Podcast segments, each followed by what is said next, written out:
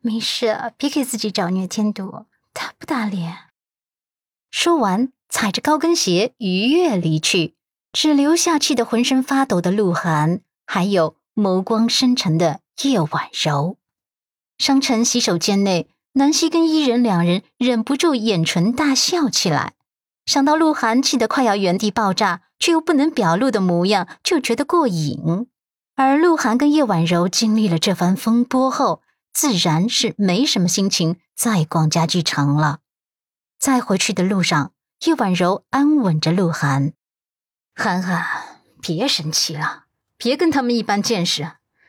哎呀，今天真是晦气，逛个家具城居然也能遇到他们，晦气的很。”鹿晗胸腔内燃烧着的嫉妒无处发泄，也无法发泄，只能化成泪水，不断的哽咽着。他一边擦拭泪水，一边数落：“谁说不是呢？真是晦气！”其实他真正生气的是，大哥居然把自己私人的信用卡给阮南希那个贱人挥霍，凭什么？叶婉柔作为过来人，怎么会看不出他眼眸中的嫉妒？那是一种源自男女之间的嫉妒。这些年，他也早就看出了鹿晗对陆漠北的那份心思了。只是鹿晗对陆漠北的心思是陆家的禁忌，他从来没有捅破过，也不敢捅破。可这会儿，他斟酌着是不是应该暗示些什么了。鹿晗哭了一会儿后，终于止住了泪水。叶婉柔扫了他一眼后。意有所指的叹息道：“哎呀，今天也真真是把我气得够呛。我也不知道我这个儿子到底是犯什么糊涂，怎么就会看上阮南希这个贱人？你瞧他今天那副小人得志的样子，我看着就窝火。这一点，鹿晗也是深有共鸣的。他咬牙：‘就是啊，我也搞不懂大哥到底看上他什么地方了，他到底哪里优秀了？’”在等红绿灯的时候，叶婉柔轻轻抚上他的手背，抓在掌心里，安抚着，叹息着：“哎呀，漠北第一次把阮南希带回来的时候，我就觉得他配不上漠北。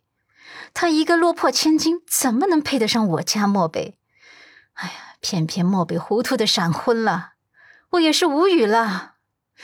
那个阮南希说话刻薄，无教养，真是让人伤透了脑筋。”若是他有我们家涵涵三分之一的优点也好，我们家涵涵优雅高贵，还很端庄孝顺，谁家若是能娶到这样的儿媳妇，可真是天大的福气呀！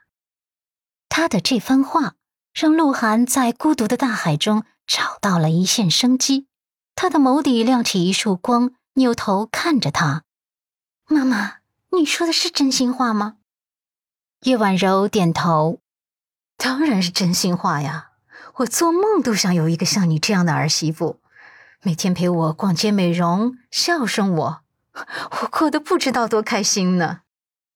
鹿晗刚才的这个问题也算是一种试探吧。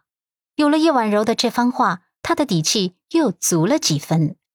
叶婉柔看见他眸中的亮光后，又继续惋惜道：“哎，涵涵。”其实你对我们家漠北的心思，我都看在眼里。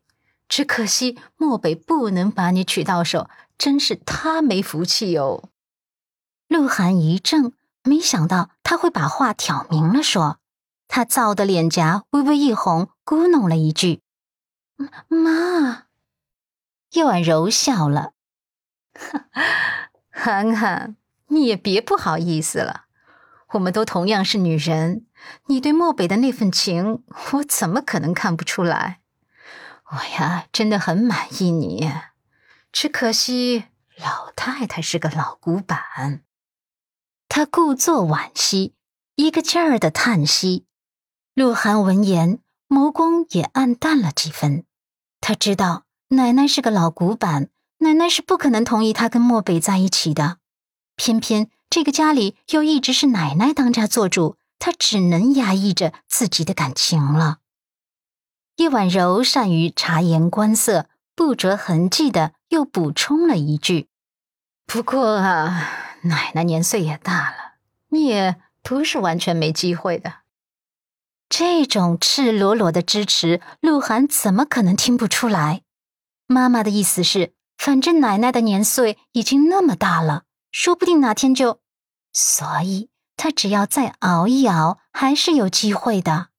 想到这里，他又有些热血沸腾起来，看着叶婉柔的眼眸中彰显着一抹动容。这时，绿灯亮了，叶婉柔爱怜的在他手背上拍了拍。然后暗示道：“按照我过来人的经验来看，这男女之间的事情一定要懂得创造机会，然后再把握机会。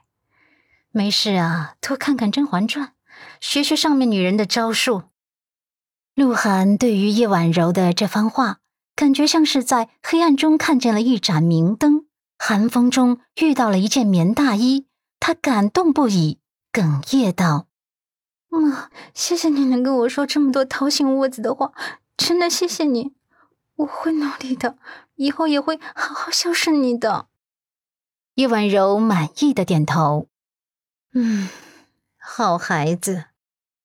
阮南希跟阮伊人买好了店内家具摆设后，就回到店内帮忙收拾了。